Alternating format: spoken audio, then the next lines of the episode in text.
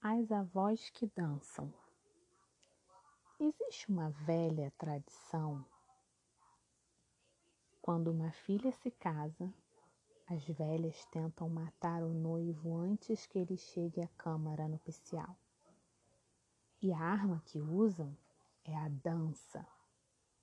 As velhas começam a matar o noivo na recepção do casamento uma festança que às vezes dura muitos dias e que começa imediatamente após os rigores da missa de núpcias, que geralmente tem duas horas de duração e é realizada à noite. Eu tinha um tio cujo apelido era Tio Legato, proveniente de Latogató, que em magiar significa o visitante. Pois quase todos os domingos tio Legato perambulava da casa de um parente para de outro, o dia inteiro e a noite também, provando o vinho caseiro de cada anfitrião. Os vinhos eram da cor das folhas de carvalho na primavera, e com sua bebida em cada casa visitada, o tio comia bolinhos de sementes de papoula recém-saídos do forno a lenha, decorados com açúcar de confeiteiro, canela picada à mão e creme de chantilly. E três tipos de pães tradicionais: um de batata com a casca rachada, um grande oval de centeio e um de milho escuro com sementes de pimenta malagueta. Pão de fogo era como chamávamos. Era esse tio que insistia que no passado distante a missa era uma festividade pagã de cantos e danças que durava sete dias e que a Igreja Romana condensara para menos de uma hora para atrair os supostos infiéis para uma religião nova e sem esforço. Mas, segundo meu tio, a Igreja tinha se esquecido e também deixado de fora a parte mais importante, a da dança. Mas não se preocupe, vociferava meu tio. Nós, da tribo Kisbrak, somos os guardiães dos antigos costumes. E lá seguia ele dançando ao som da música, segurando numa das mãos uma garrafa verde escura de vinho caseiro, enquanto com a outra abanava o chapéu preto de aba com sua faixa de cravos vermelhos. Na nossa família, as recepções de casamento começavam com elegância e grande moderação. Mas fosse pelo vinho, fosse pela música dos velhos tempos, elas logo pareciam um pandemônio. Depois de tanto comer, beber e dançar, os homens afrouxavam as gravatas, as mulheres amarravam o cabelo no alto e as solas das meias das crianças ficavam negras de escorregar pelas tábuas desgastadas do assoalho da pista de dança. Nessa específica noite de verão, nesse específico casamento, a comida, a bebida e a dança tinham alcançado seu apogeu. O salão estava tomado do cheiro agradável do suor fresco de duzentos cidadãos naturalizados e da sua primeira geração de rebentos americanos algum sinal misterioso, as quatro avós entraram no salão em fila. Elas davam risadinhas e cochichavam entre si. Tinham se enfiado em seus melhores vestidos pretos, que reluziam como a tripa de uma linguiça de qualidade. Cada uma apoiava a grande bolsa de plástico preto brilhoso no colo largo. Vistas de trás, cada velha exibia um belo traseiro, como dois pães redondos. Embora as velhas agora já tivessem nos Estados Unidos, houvesse algum tempo, elas ainda usavam o cabelo repartido ao meio com um grampo reto. As tranças eram enroladas em volta da cabeça redonda, vigorosa. Elas usavam sapatos pretos idênticos, baixos e pesados, que se esticavam por cima dos joanetes. Sentavam-se com os pés separados, como lutadores de sumô. Pareciam quadrigêmeos, cada uma com as mãos vermelhas, as bochechas coradas e os pequenos crucifixos de ouro em finas correntes também de ouro em torno dos pescoços grossos, queimados de sol. Essas mulheres trabalhavam com um ancinho, com a enxada, torciam o pescoço das galinhas, arrancavam ervas daninhas, reviravam o solo, plantavam com os dedos grossos como cabos de vassoura. Sabiam ordenhar, fazer aparição de animais, tosar carneiros, fiar, tercer, abater porcos. Sua história inteira estava nos antebraços. A primeira ordem, combinada entre elas, era criticar todos. Quem àquela altura já deveria ter uma namorada, quem precisa de um alfaiate melhor.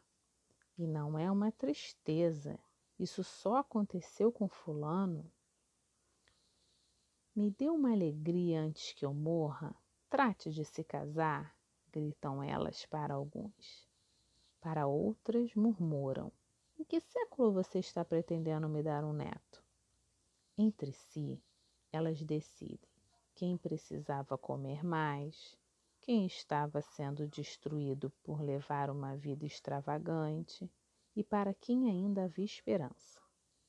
Em seguida, elas votavam em quem dançava bem, quem conhecia as antigas danças de cor, quem tinha o passo mais leve para seu peso e idade. Eram magníficas abelhudas. A banda de seis instrumentos estava vestida como se vivesse dentro de um relógio de coco. Eles tocaram todas as músicas que conheciam, todas as canções popularizadas e todo o repertório e sua orquestra real. Cantavam valsas, executaram até a última polca conhecida dos dois lados da fronteira. Velhos dançavam com menininhas que mal haviam saído das fraldas Mulheres de braços nus dançavam umas com as outras. Rapazes gritavam e dançavam com as mãos nos ombros um dos outros. Os chapéus pretos caídos em ângulos cafajestados, as camisas brancas escuras nas axilas, Todos assobiavam e gritavam, batendo com os pés e se pavoneando de um lado para o outro no piso coberto de serragem. Cada um tentava bater o pé mais forte que os outros. Era uma competição. Quem conseguiria bater mais forte e gritar Irra! ao mesmo tempo? Brincos e correntes de relógios refugiam cabelos esvoaçantes, saias girando velozes e o chão inclinado se mesclavam com sapatos de saltos grossos e combinações de renda. As quatro velhas observavam com os olhos de quem sabe. Logo, o noivo e seus amigos mais próximos, achando que a, esse era o seu dever, convidaram as velhas para dançar e com isso, inadvertidamente, selaram o destino do noivo. Ah, não, não, protestaram as velhas. Não, não, repetiram em voz alta, como eram espertas. Mas elas deixaram que eles as levantassem de onde estavam.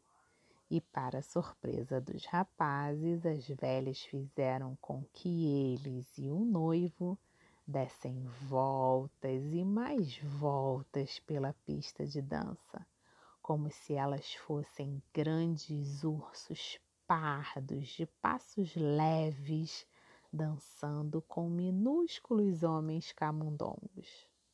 Os rapazes bufavam e arquejavam quando por fim devolveram às velhas as suas cadeiras. Mas de nada disso antes que o noivo percebesse o que o atingia. A segunda avó o agarrou e saiu dançando com ele. Ela o empurrava diante de si em voltas e mais voltas em torno da pista de dança, como se ele tivesse sido apanhado pelo limpa-trilhos de uma locomotiva giratória. E as outras avós convocaram outros três rapazes e os forçaram a dançar até ficarem tontos.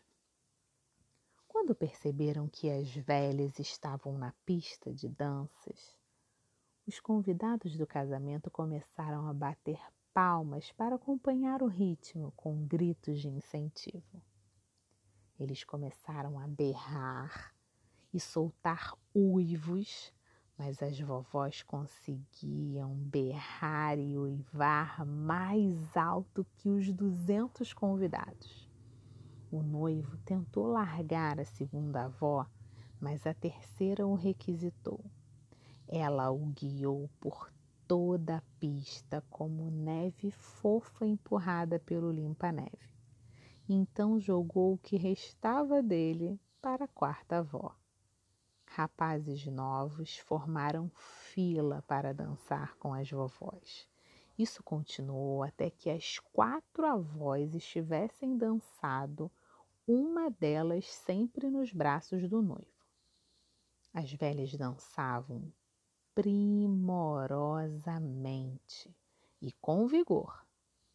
Elas se afastavam dos parceiros e dançavam com mais ímpeto, levantando as saias para mostrar tornozelos grossos envoltos em ataduras elásticas. Os convidados dançavam com maior arrebatamento giravam mais rápido, batiam mais forte com os pés, gritavam mais alto em total abandono. O segundo grupo de rapazes estava exausto e três dançarinos novos apareceram e seguraram as vovós pela cintura. Mas o noivo não teve permissão para se sentar. Ele precisava continuar a dançar. As avós fizeram com que todos os rapazes dançassem e dançassem sem parar. O assoalho tremia, as vidraças chocalhavam e tremeluziam. Os gritos de alegria e o esforço soltavam os pregos que prendiam as telhas de madeira do telhado. As velhas senhoras deixaram extenuados os novos rapazes, e mais três vieram substituir os exaustos. Os convidados enlouqueceram de alegria. As mãos ardiam de bater palmas, os pés ardiam de bater no chão. As vozes enrouqueceram, parecendo a voz de um bicho, mas nenhum deles parou. As fraldas das camisas dos músicos começaram a escorregar para fora das calças. O conjunto inteiro pulava de um lado do palco para o outro, dançando loucamente enquanto o homem tocava uma flauta. Outros batiam em tambores, tangiam cordas, percutiam um cimbalom e deslizavam o arco para frente e para trás do violino. O arcodeonista tocava pura loucura no seu enorme instrumento de ébano e madrepérola, com acabamento do fole em prata. Ele se deixou cair sobre apenas um joelho, a boca aberta, os olhos fechados, a cabeça ligeiramente pendente, afagando as teclas de marfim, pressionando os botões do seu acordeão, num trêmulo êxtase religioso. As velhas derrubaram vinte e quatro rapazes, vinte e cinco incluindo seu noivo. Quando a música finalmente cessou, aos, aos estertores, as quatro avós voltaram empertigadas como pombas, com o papo cheio de ar para suas cadeiras dobráveis, com largos sorrisos e fazendo que sim umas para as outras. Majestosas elas se deram a levantada de sobrancelha. Tiraram do busto volumoso lencinhos de crochê e delicadamente enxugaram uma leve transpiração. Os outros participantes da festa, com rios de suor escorrendo pelo rosto e pelo corpo, não paravam de bater palmas. O noivo, com a boca frouxa, as pernas moles, foi seguindo um zigue-zague até o bar. Os amigos riam enquanto o mantinham em pé, segurando-o pelos passadores do cinto. Ele seguia entre eles como um casaco numa vassoura. Será que passei? Ainda estou vivo? Sentia vontade de vomitar. Mas a mais velha das avós consultou a outras idosas. Igem. Sim, concordaram todas, chamando a noiva para perto. A noiva estava linda, como um belo paninho branco de renda enfeitado com pérolas. Agialum, disseram-lhe em confidência. Adas quis Agialum, anjinho querido.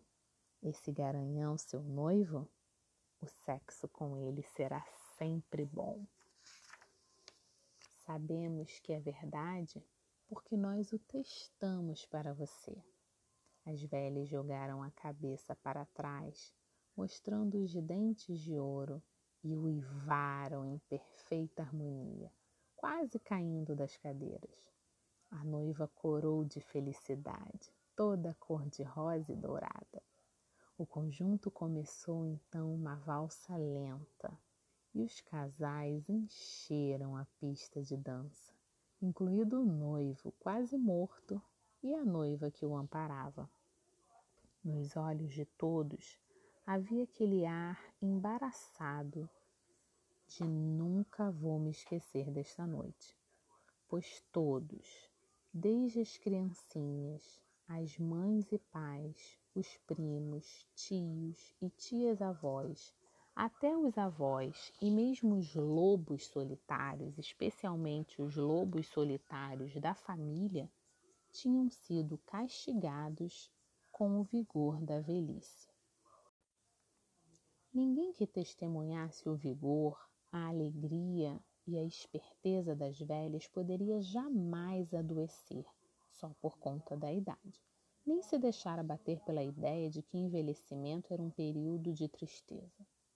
Todos souberam que uma vida boa, decente e profunda os aguardava nos anos futuros, embora elas percebessem que poderia haver tristezas, decepções, e talvez invalidez.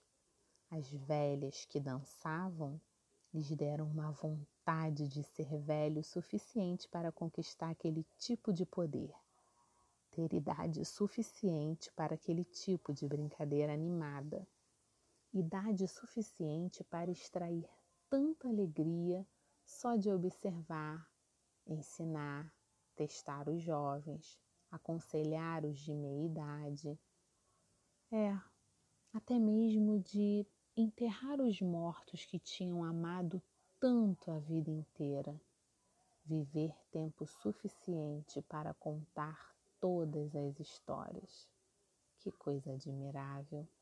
ter idade suficiente para receber tanto em troca de tanto que se deu aos outros, todo o amor que alguém um dia poderia querer só por ser sagaz, franca, esperta, firme e amorosa. E assim, no final da noite, antes que todos os prometidos em casamento começassem a namorar no beco escuro por trás da granja, antes que os bebês adormecessem nos trajes de festa, parecendo um pouco com confeteiros caídos, antes que os homens se tornassem amorosos com o vinho e suas mulheres, antes que a lua começasse a se pôr, as velhas, as avós que dançam, as grandes forças saíram do salão em marcha, satisfeitas por terem mais uma vez cultivado e plantado, restaurando os campos espirituais para ainda mais outra geração, exatamente como suas mães antes delas. E como a mãe de suas mães, as velhas eram de uma época a qual um dia nós mesmas chegaremos. Tornar-se idoso não resulta simplesmente em ter vivido muitos anos, mas decorre mais daquilo que nos tornamos ao longo desses anos, daquilo que, daquilo que estamos nos preenchendo neste momento e até mesmo a partir do modo pelo qual nos formamos antes que chegássemos a envelhecer muito. É a partir desse legado que surge minha certeza de que nunca é tarde para aprofundar o mapa. Não importa quantos anos tenhamos vivido, podemos começar agora e nos preparar para aquela travessia que nos levará ao que nos levará ao poder da velhice e da sabedoria madura. Todos terão a oportunidade de se reacender como uma força instrutiva e intensa. Mas nós somente chegaremos lá se encararmos esse ponto como nosso destino a partir de agora. Apesar de nossos apegos atuais, nossas mágoas, dores, choques, realizações, perdas, ganhos, alegrias. O local que almejamos é aquela terra psíquica habitada pelos velhos, aquele lugar onde os humanos ainda são tão perigosos quanto divinos, onde os animais ainda dançam, onde o que é derrubado cresce de novo, e onde os ramos das árvores mais velhas florescem por mais tempo. A mulher oculta, que preserva o estopim dourado, conhece esse lugar. Ela conhece, e você também. A Ciranda das Mulheres Sábias, Clarissa Píncola Estes. Bons sonhos. Thank you.